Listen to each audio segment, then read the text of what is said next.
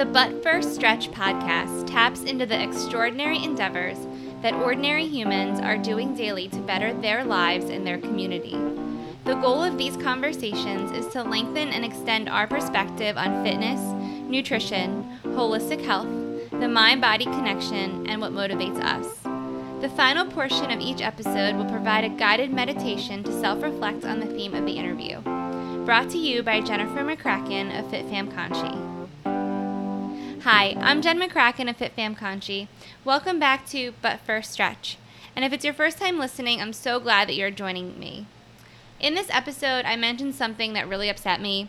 We were visiting a local creek hiking area after the 4th of July, and the whole way on our back trail was trash everywhere shoes, chairs, grills, cans, and takeout of every kind. We had brought stuff for the kids to go in the creek, but when we got to our destination, a place called Devil's Pool, there was piles of trash everywhere. Our dog was so distracted trying to eat all the chicken bones. I didn't feel comfortable letting the kids go in the water because of the trash. Bottle caps could hurt their feet. There was bags everywhere. I felt really bad and I wanted to do more so that my kids could enjoy some of the areas my husband and I like to go. Truth be told, I felt exhausted. I was hoping to go into nature to relax from the current social issues. Yes, COVID 19, the racial injustice in our nation, the poverty that exists, etc. And as a history teacher, I've always felt really connected to doing my part as a citizen. But the burnout was real after seeing the environmental mess we are also dealing with. And today I have a special guest joining me to discuss sustainable living. I know in previous episodes I've mentioned how I've cloth diaper my babies most of the time. I try to lessen the landfills through composting and creating my own garden. And I'm so excited for today's conversation on But First Stretch. Jess Purcell, former chemistry teacher and founder of At Thoughtfully Sustainable, is going to be joining me to discuss some of the things that she does. She is a freelance science education consultant. I love following Jess on Instagram. You can check out the science experiments she does with her kids and great ideas on how to manage food waste. Currently, I'm growing romaine lettuce and green onions in our garden from my own food scraps because of her insight. Jess has some great curriculum available for elementary and middle schoolers, as well as a page on food justice, which is very fascinating um, when we dive into that on this episode. She also has created a YouTube channel, which I highly suggest checking out. I'm so excited to dive in and discuss how we can make an impact on the earth and our planet. So, if you like this podcast, please follow, like on iTunes, Spotify, however you listen, and share with any friends who you think would like this episode. Everything that we talk about will be in the show notes, so please check below if you would like to link up. But you can follow Jess at Thoughtfully Sustainable on Instagram. So let's stretch our mind, body, and soul. The first portion of the podcast is the warm up, introducing our guest. Hi, Jess. Welcome. Hi, Jen. Thanks for having me. So, tell us a little bit about yourself. What is your background, and how did you get into sustainable living and education? Well, I was born and raised in a small town in south central Pennsylvania to parents that really prioritize being outside. We didn't have cable TV, we didn't have gaming systems of any kind, but what we lacked at MTV and Nintendo, we definitely made up for with tree forts and bonfires.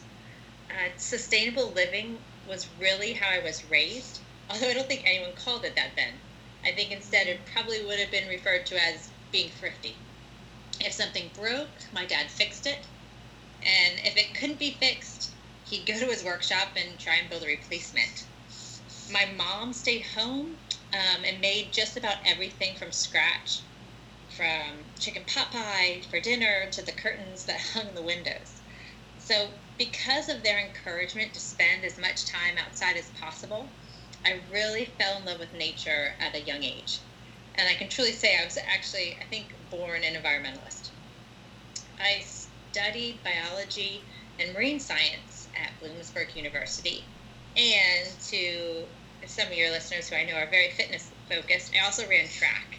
I was an avid short distance runner for a short period of time. Then I became very slow, but I started out on a good foot.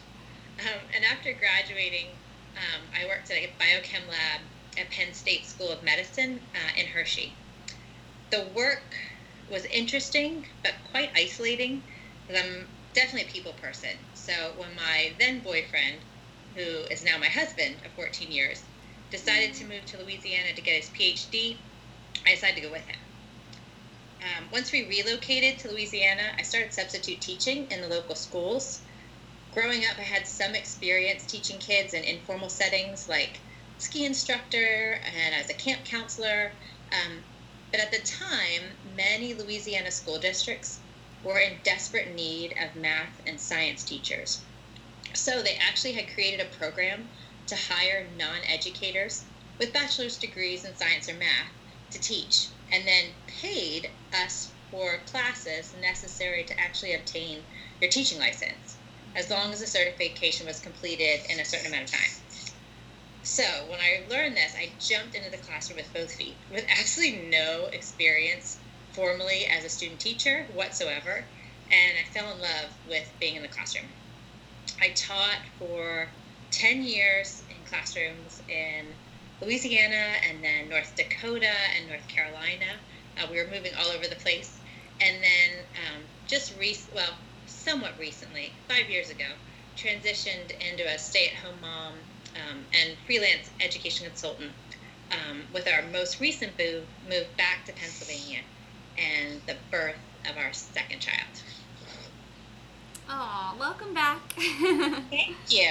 Um, what role does your family have in the work that you do? Well, I have two kids, and right now they are eight and four. And one of my top priorities has been to teach them how interconnected they are to the rest of the natural world. Um, in my true teacher self, I started creating short activities and projects that we could do together to help foster their love and appreciation of nature. Because um, I wanted them to understand why uh, we are choosing to live a lifestyle that prioritizes the health of our planet and all that reside on it.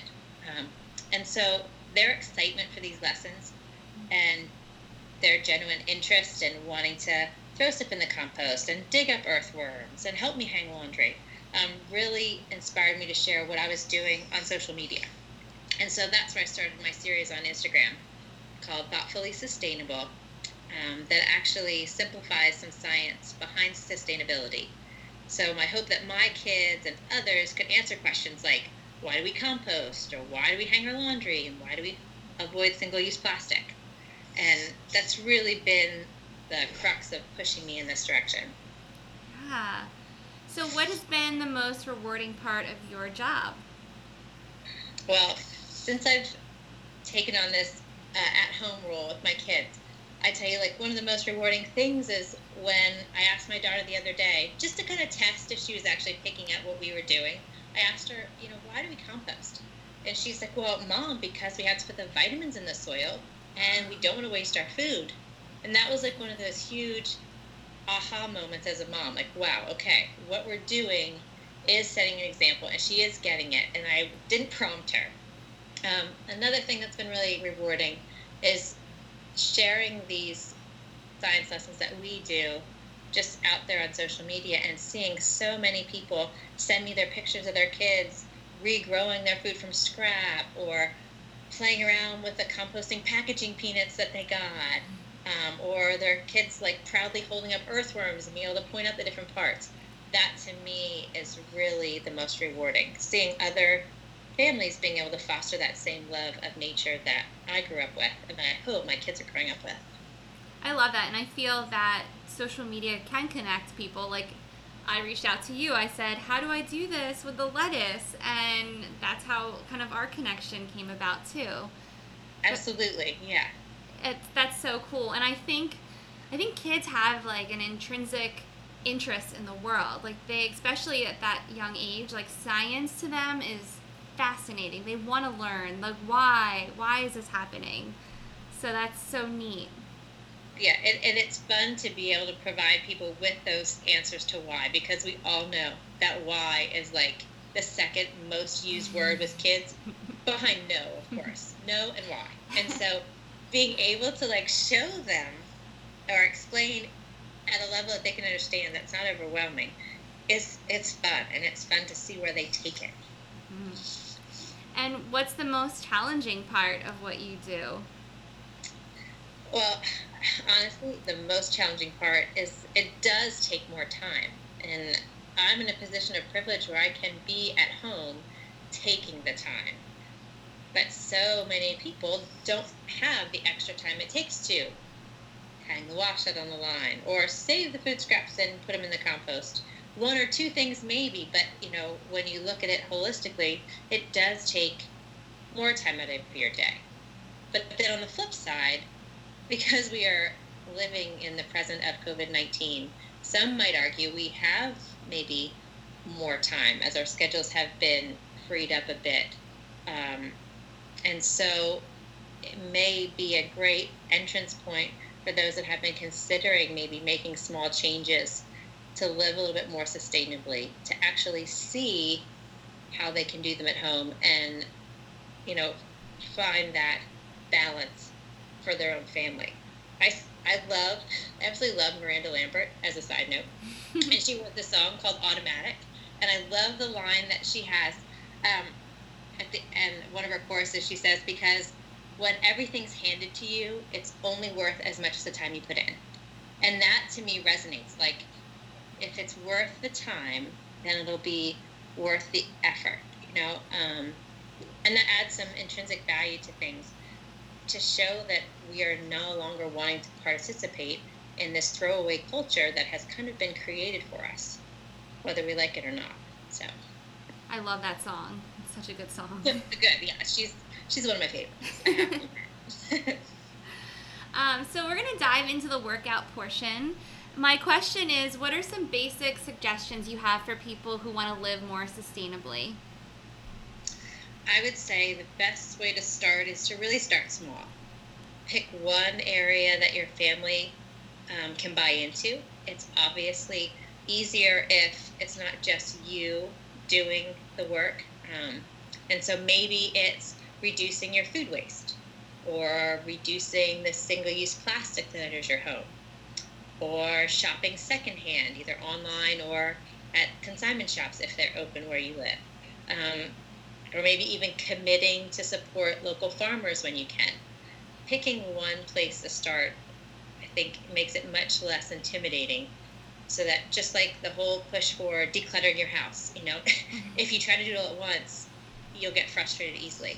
Um, I can also suggest uh, there's a woman, her name's Polly Barks, and she just wrote a really great book called More Than a Plastic Bag. It's an excellent resource for anyone starting their sustainability journey or someone that's already, you know, halfway in or or deeply entrenched in it. She gives you really good actionable ways to be able to um, start in different areas of your life, and that's been helpful too.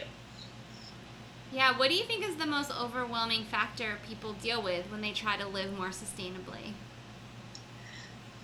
Honestly, I think the learning part can, is is the most intimidating because as you start down this journey, as you start looking into ways to reduce your plastic intake or um, ways to reduce your food consumption, a little learning can be a dangerous thing because you truly start to take notice of the amount of plastic that enters your home or the amount of food you waste or even the carbon footprint that's associated with the organic produce that you are intentionally trying to buy to be healthier, but then you notice it comes from Australia and you think, oh my goodness, like, is there just a right or wrong answer? Um, and then even more recently, watching the news and feeling how environmental justice and social justice are so interconnected, um, you kind of find yourself feeling quite helpless. So that's why I think, again, it's important to start small and to also know that I mean, just like you and I have connected, there's a huge community of people that are also navigating this lifestyle that are more than happy to help. Whether it's just talking through where do you buy produce that isn't wrapped in plastic, or do you know of an online service that can deliver my groceries package free? I mean, that for me, the back and forth between the communities that I've found online um, have been incredibly helpful and makes you feel that this idea of a circular economy of, of being able to being able to avoid so much of the consumerism that we're inundated with truly is possible. Yeah, I love that because I feel it's frustrating when you go to the store and your vegetables are wrapped in plastic. You're like, this isn't needed. Yes. it's not needed. Yeah, yeah, it truly is. And and it can be it can be a way for people to just say, forget it. I just I can't avoid this and so I'm not going to try. And know that keep trying because there are ways to get around it. Yeah, that's so good to hear. Um, why is it important we teach our kids about the environment? Since you do so much stuff with your kids, why do we need to teach them? Well, I think it's really important for them to understand that they're just one of many of the millions of examples of living species on this planet. Um, and for them to see that our interconnectedness with the natural world and the delicate balance that exists between all living species really is an important part to be able to understand to support a livable planet. Um, providing them with ample opportunities to fall in love with nature is critical because there's a famous quote that says, if you want to protect something, you have to love it first.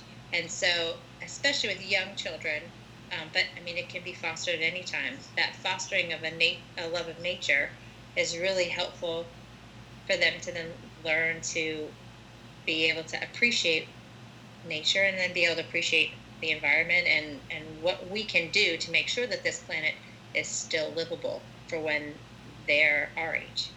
Um, and one of my favorite books is called How to Raise a Wild Child by Scott D. Sampson. And in it, he does a ton of research. And some of the things that struck me is he said that, and I quote this, that compared to kids confined indoors, children who regularly play in nature show heightened motor control, including balance, coordination, and agility. Also, I quote him when he says, Individuals who spend abundant time playing outdoors as children are more likely to grow up with a strong attachment to place and have an environmental ethic. And also um, nurturing creative play can help foster their language, their problem solving skills. So, just by simply getting kids more connected to their surroundings and allowing them to explore you really can work on some of those basic fundamental skills that they'll need for lifelong learning. Yeah. And what are some of your favorite activities to do with your kids? I love seeing all the experiments um, and the reusing of items that you have on your Instagram feed. Oh my gosh, we do we do so much. Um, some of my favorites. Let's see.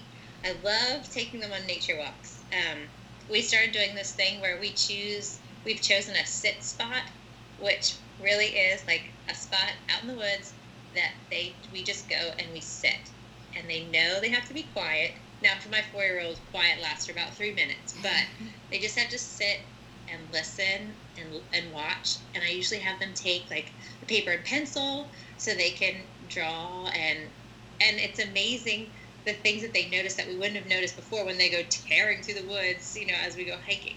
Um, I, I love doing that. I also really have enjoyed having them grow food from seed um, because it provides so many opportunities for discussion from like the simple a life cycle of a plant to why we compost to why we take the water from our very drippy faucet and we save it in a bucket and we take it outside so we can water the plants.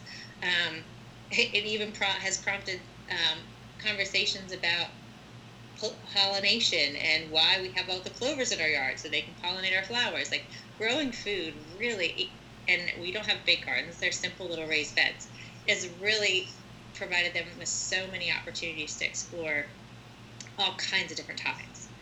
Um, another thing I love to do is I have a big bucket of I mean, it's trash, really. You know, plastic bottle caps and pieces of cardboard and the stuff that would, would go in trash because you can't recycle it um, we keep a box of that, and I'll just put it on the table occasionally and say, make me a something, make me an animal, or make me a building. And it's fun to watch them be so creative with materials that would normally be put in the trash. Um, again, trying to give them that idea that, you know, we don't throw away. I mean, we do throw away. Everybody does. But if we can lessen the amount that we throw away and use it again, um, it can be quite beneficial and fun. Yeah.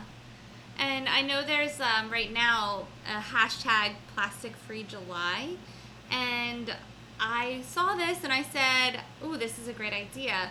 And then I came home with my groceries and I said, hmm, I'm not, this is, I, how am I going to be successful at this? So, what are some things you're going to do to limit your plastic consumption? What are that are successful? Sure. Mm-hmm. So, um, and again, right now, especially in the times in the middle of a pandemic, some of these may not be available for everyone. Um, I know I've been lucky enough, our local grocer has still allowed us to do some of the things I would normally do.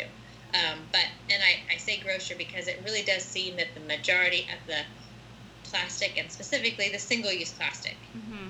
comes from the grocery store and through food. And so, my first thing would be to bring your own produce bags. Um, like for me, like I said, our local grocer has allowed us to still bring our bags even during a pandemic, as long as I'm the only one that handles them, which has been really awesome.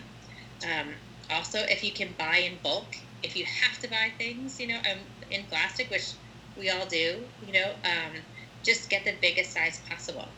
And if that's not available, there are even some online bulk shopping options um, that I know some friends of mine have had some success with. Um, if you shop the exterior of a store and try to make a few things that you would normally purchase, maybe from scratch, again, if you have the time, you know, maybe instead of picking up those packaged cookies, just say to yourself, okay, I'm making packaged cookies or making cookies this week. Um, I also find, for me, again, and we're very fortunate, we have a farmer's market within walking distance of our house. Um, there are also excellent options to be able to get food without having all the plastic um, consumption that comes with it. And that's just groceries. You know, you can look into um, different ways that you limit plastic in your bathrooms. Like for me, I have very thick, very thick hair. And so I started using shampoo bars. And I was kind of actually a little reluctant because I thought there's no way that this mane is going to get cleaned by this little bitty bar. And surprisingly, it actually does a very good job. Um, and there's lots of different brands. You know, I wouldn't promote any one, but um, there's a lot of different simple swaps you can make to just start lessening that plastic that comes into your house. Yeah. And I realize that we are talking about plastic waste, which is the issue that gets the most attention, but there's a lot more to the problem surrounding plastics. Can you explain? Yes, absolutely. Thank you. This is an excellent question. Um, so we do. We focus a lot on where the plastic ends up, but the conversation needs to also focus on where the plastic starts. And unfortunately, plastic production and plastics themselves are about 99% fossil fuels. Um, when crude oil is extracted, um, it goes through what's called a distillation process, which is a simple um, separation of the crude oil into different parts. And the one of the first parts that's separated from crude oil is um, a chemical, well, not chemical compound, um, a, um, a size of carbon atoms, I should say. It's called naphtha. And that naphtha, which is really molecules that are carbons between like 5 and 10 um, in size, which is teeny tiny, I know, um, that naphtha is actually what gets sent and creating um, into creating plastic and plastic resins.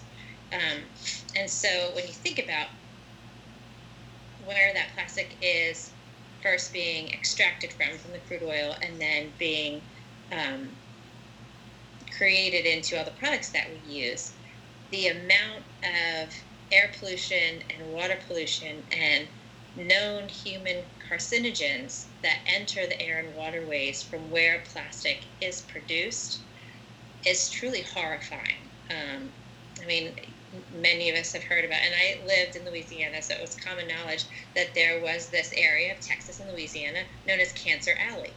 and it's where all of those big oil companies are located.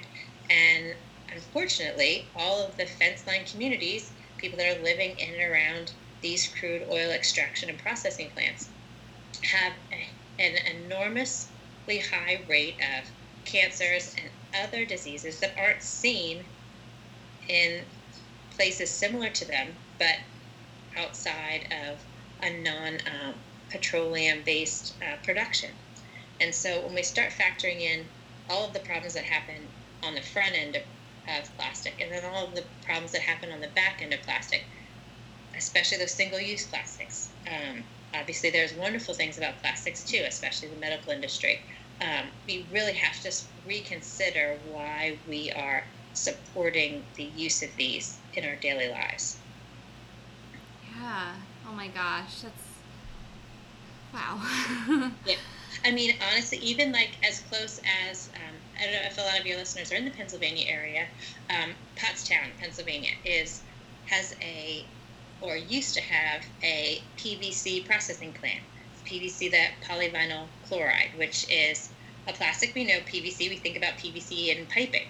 Well, it's the production and the waste products that come from PVC are a huge human carcinogen. Um, and unfortunately, the companies that were using that site um, also use that ground as a dumping ground for waste in other areas of the country. And it's now one of the number one um, Environmental Protection Agency Superfund sites. Basically, that just tells you that the ground is so toxic, they've had to soak so much money in an attempt to clean it up. I mean, and that's right here in Pennsylvania. So the idea that this all exists somewhere where we don't see it is not true. Um, and trying to mitigate the the health problems that can be created and caused by living near areas like this really are just it really makes you reconsider how we as consumers and as as citizens of this country can make sure that not only are we changing what we do in terms of purchases, but how we um, make sure that we are voting, you know, in line with our values to make sure that things like this are not allowed to happen. Absolutely. Um, so you have been doing a lot of exploring food justice. Could you explain a little bit more about what this is?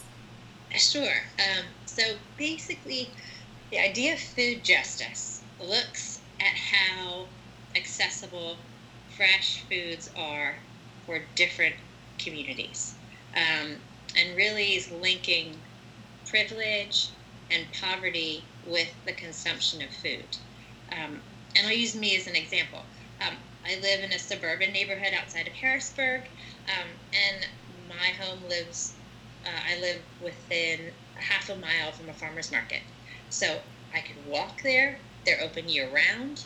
Mm. Um, but if for some reason they weren't, I also have the privilege of a car. So I can get in my car and drive to a grocery store that has a wide variety of fresh produce. It may not be as local as my farmer's market, but it's still fresh.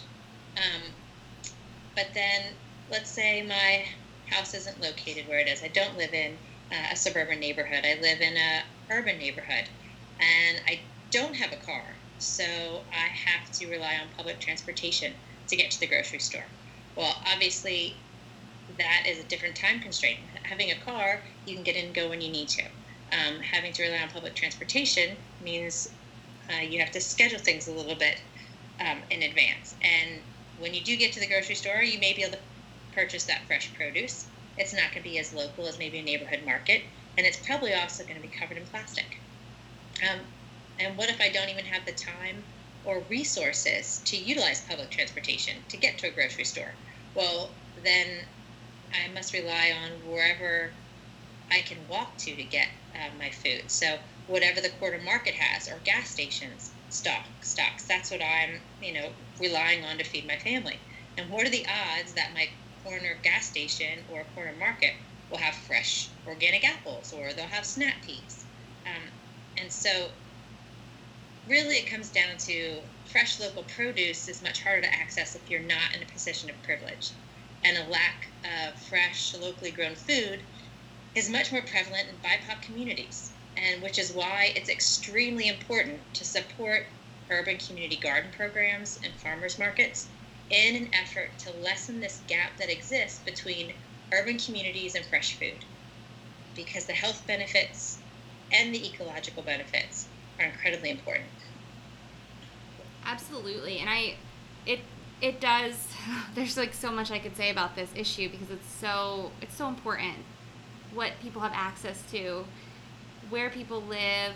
Like sometimes I walk outside and I see my garden and I'm like, this is what people used to survive on, you know, years ago. Like if you didn't have a garden or if someone in the community didn't have a garden, the community wouldn't survive because they needed that food. It was way before a time of the Industrial Revolution that allowed for us to have this. Um, I also sometimes I think about like the water issue um, in communities that don't have water and how it's just so easy for me to get fresh, clean water from my faucet where that's not the case around the world even. Right. Exactly. Not even yeah, not even the case in you know indigenous communities in the United States. I mean, we mm-hmm. saw so many reports coming through with um, in light of COVID nineteen and a simple we think of okay, we've just got to wash our hands more mm-hmm. to be mm-hmm. preventive. Well, if you don't have fresh running water, that's that's not even a possibility. Yeah, eh, I think these topics are things that must be discussed and must be discussed more often because I think as more people are aware of the discrepancies within our own country, um, I think I, I am a firm believer in good, and I think that if if more people are aware, then possibly we can start making small changes so that this will not be the norm.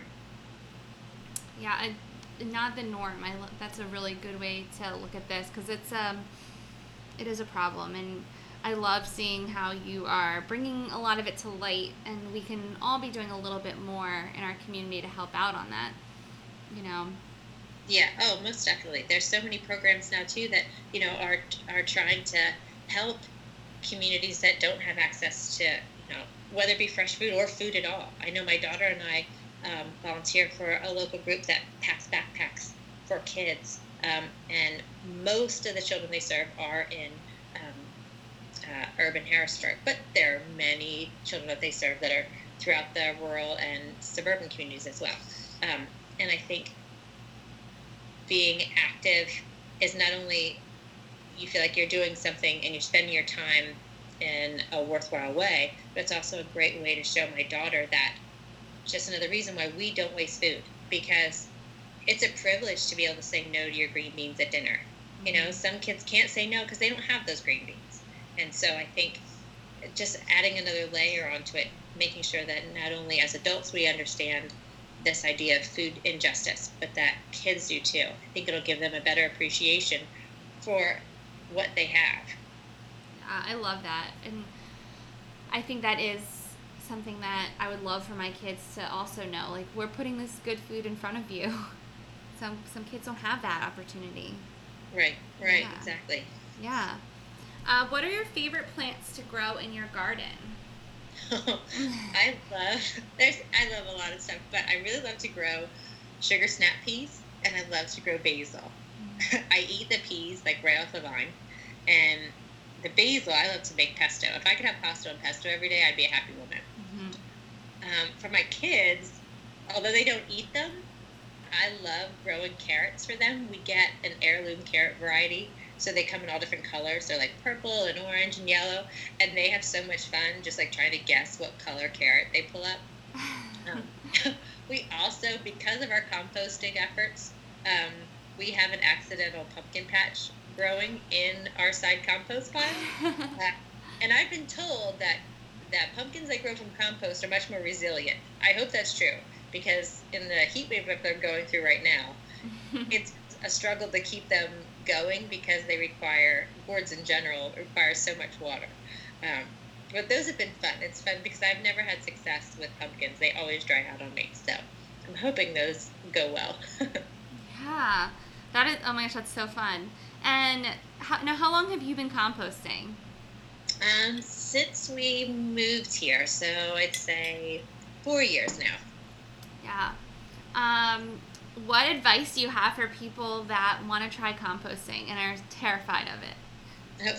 First of all, don't be terrified because there's it's really like if you treat it as a fun science experiment, you can't go wrong because I thought I knew what I was doing, and the first year, I totally didn't.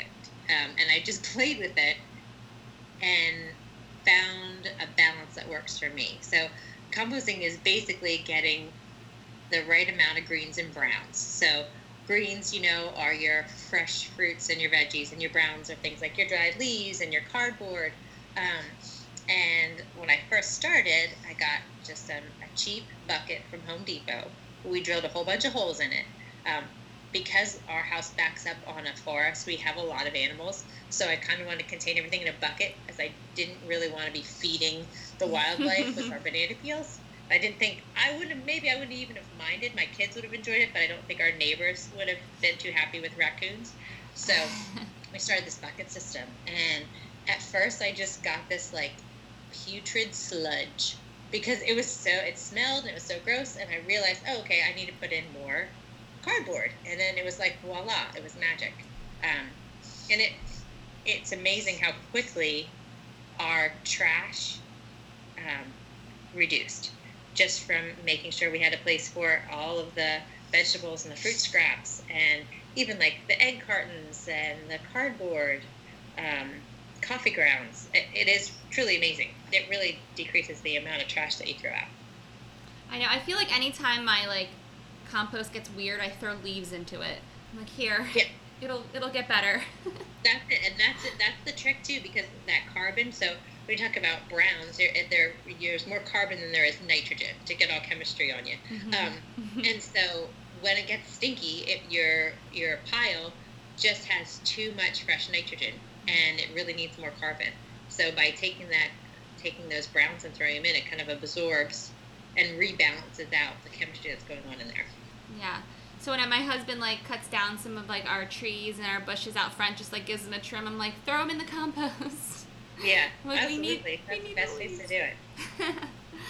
um, is there anything else that you're working on that we should know about that you want to share with us? No, sure. Um, well, with the uncertainty of what school is going to look like in the fall, um, I've recently created a digital newsletter to supplement that Sustainability Science Sunday series on Instagram that you had mentioned earlier. Um, my hope is to create a resource for parents and teachers in an effort to help them navigate how to teach their kids about the science behind the topics we've been talking about, these sustainability topics. This newsletter is contains free downloadable science lessons that I've written that can be done at home without any fancy supplies. Um, it also has links to videos that I've created.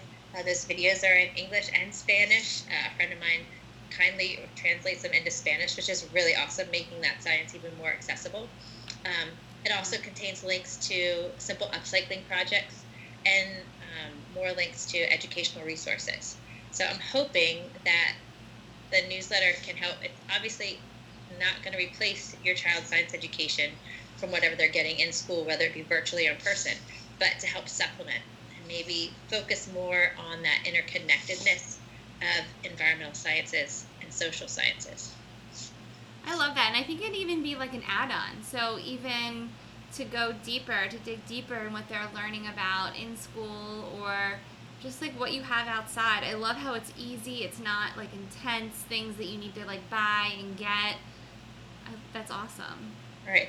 Yeah. I, that's my hope. That's my hope. I really think, you know, as a teacher, the lessons that I found my students um, responded best to were the ones that applied the knowledge that I was giving them. Like I said, I was a chemistry teacher for a while, but I also taught middle school. Um, I taught forensic science, marine biology. I've done a bunch, but the main thing I did was chemistry and you know you can draw so many you know structures and yeah that looks great but if you can't apply it um, it doesn't really it doesn't really hit home and nor, nor will it stick with you. So i think this application piece hopefully will be helpful to maybe have parents have their kids retain that true curriculum that they need. Yeah. Thank you so much. We should all definitely check that out. No you're welcome. I hope so. Um, so I have three wrap-up questions that I ask everybody. Uh, what are stretches you are doing in your own life? And it could be anything. Well, one of the things, and you'll appreciate this, I think, um, is since we've been quarantined, um, my kids and I have been honestly, truly stretching more. Um, I got them interested in um, yoga by doing a series. They're on YouTube, that Cosmic Yoga series, mm-hmm. and my kids had a blast with it. I am, I hate to say an ex runner, but unfortunately, my hips are just not happy with me from the decades of running that I've done. And so, yoga has really been helpful for me to still um, being able to do a lot of the activity that I love. Um, so, but but it is a stretch because it is very hard for me. I am the least flexible person, I think, on the planet. so I am trying. I am trying. Um, and so I've also been doing a lot of.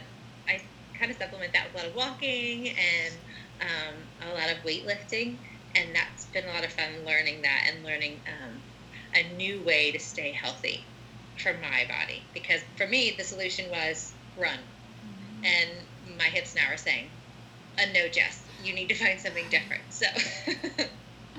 That's awesome. I love that you're doing yoga with the kids. That's so great for them too. Yeah, they love it. They're definitely more flexible than I am. They could totally, they totally kick the tree pose way better than I ever could. But it's fun. I It's fun for us to have something to do together. That's you know another physical activity. Yeah, absolutely. And um, what is something you are enjoying doing in your life for you? Um, for me, really, uh, I, as a stay-at-home mom, it is probably the most enjoying thing is just being able to get outside and do it, have some exercise. It's my by myself. Let me phrase by myself. It has been my form of therapy to kind of just recenter and um, make sure that I'm prioritizing my own health. And it's, it truly is probably my favorite activity to do. Yeah. And what is something you can't stop talking about? Oh my gosh, I'm glad you asked, Jen. I have recently watched two awesome documentaries. Um, the first is called The Story of Plastic, and the second is called Mossville When Great Trees Fall.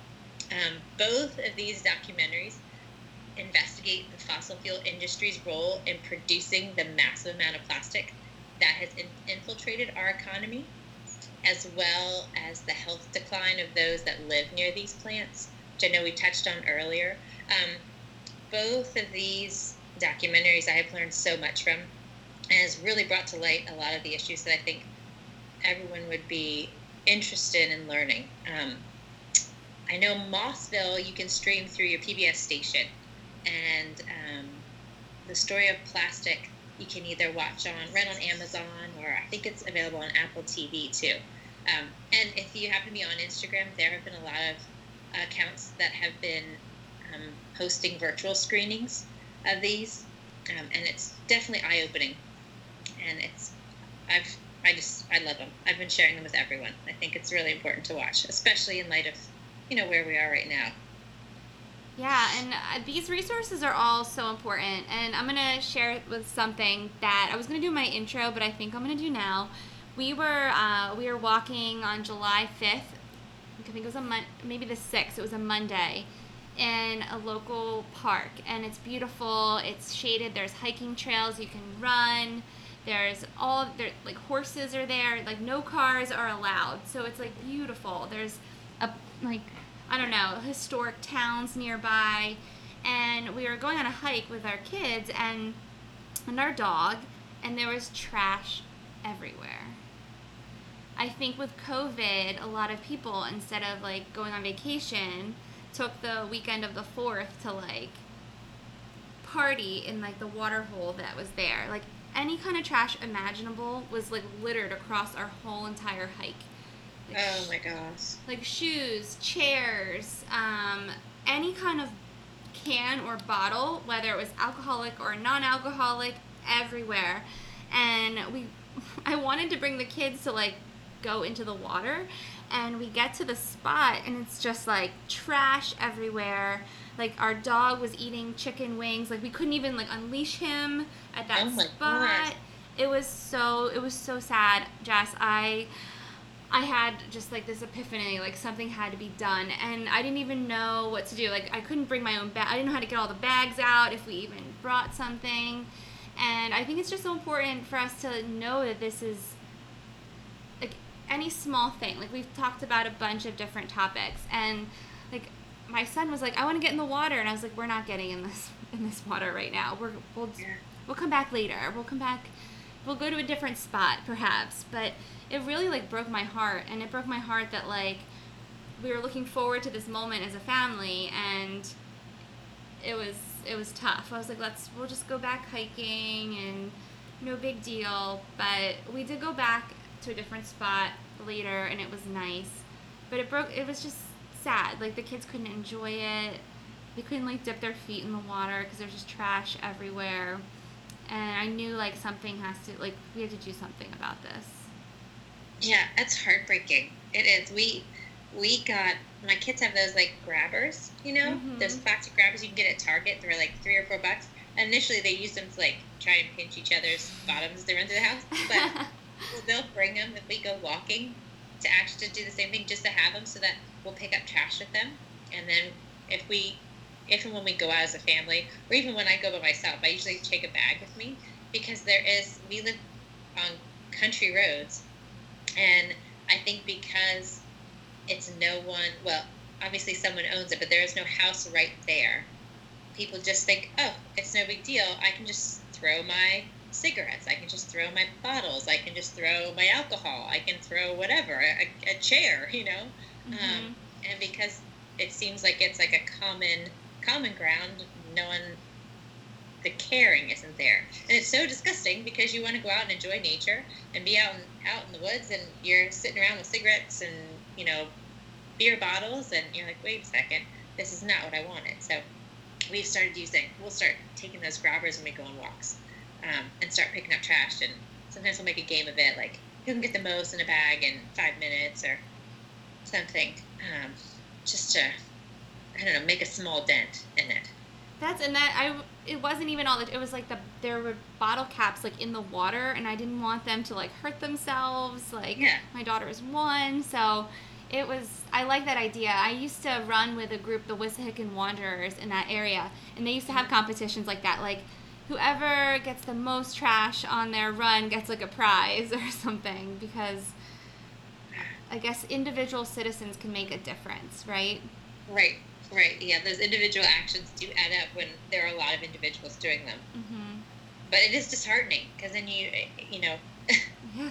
and heartbreaking for you, you know, for your kids and worrying about their health and safety when you're trying to do something for their health by getting them outside. Exactly. Yeah. Yeah. So I think like if we get the chance to like watch a little bit of those documentaries or read a little bit and just educate ourselves on what we can do, those are small things that can go a long way in in our lifetime in their lifetime too. Absolutely, absolutely. Yeah.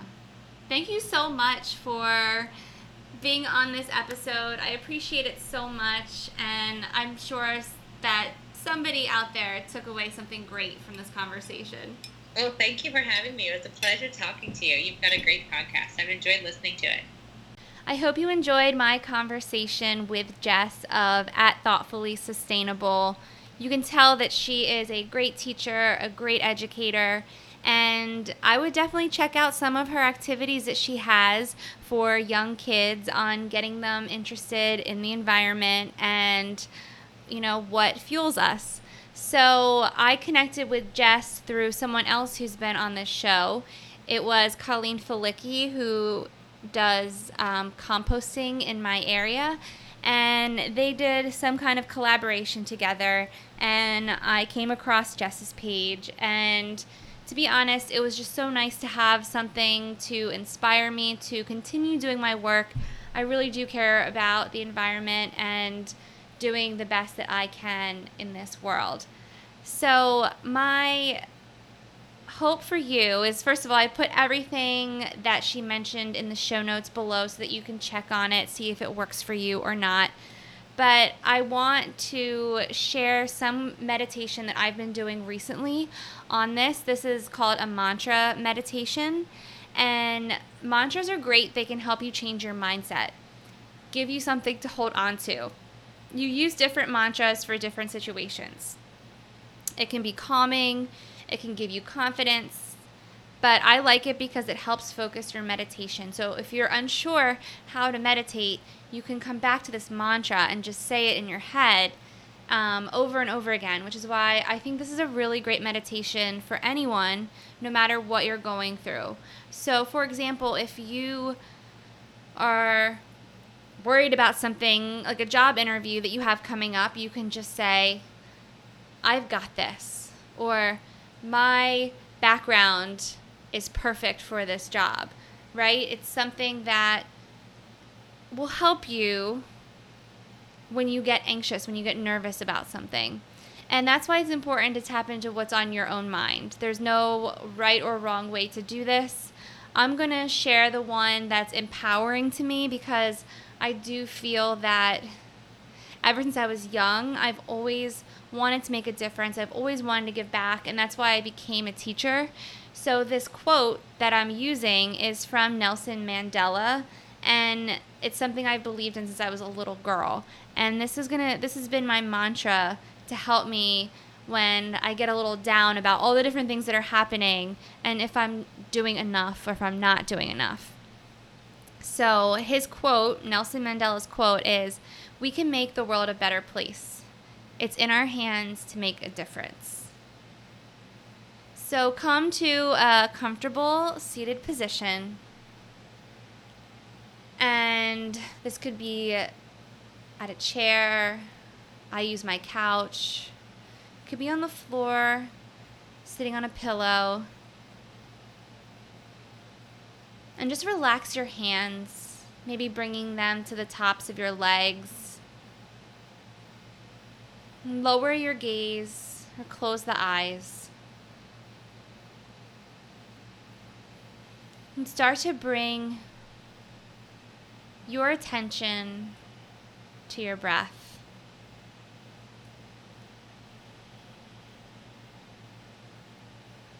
Noticing the gentle rise of the belly as you inhale, and how the belly starts to contract on the exhale.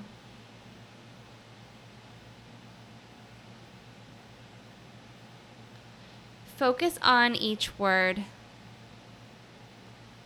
It doesn't need to be quick. It doesn't need to be slow so other thoughts can come in and hang out. I can make the world a better place. It's in my hands to make a difference.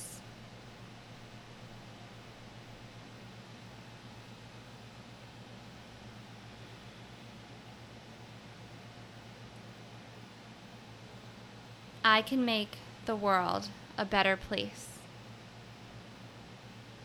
It's in our hands to make a difference.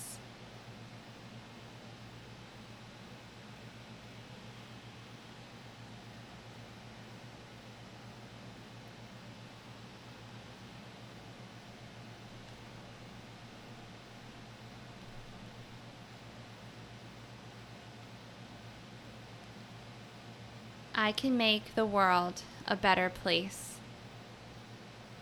It's in my hands to make a difference.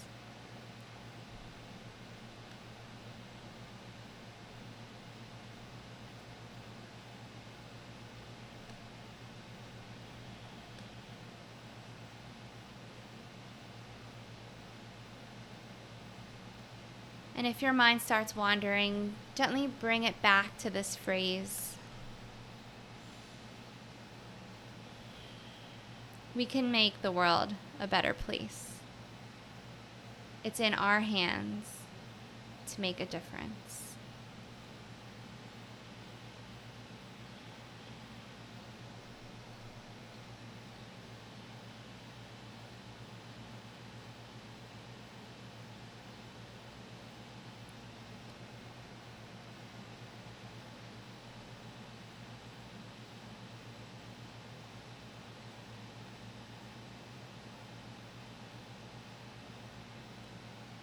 We can make the world a better place.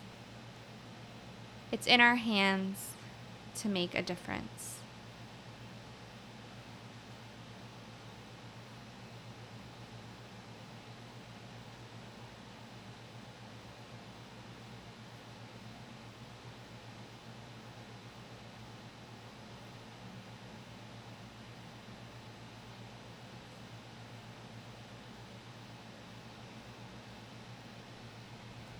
We can make the world a better place. It's in our hands to make a difference.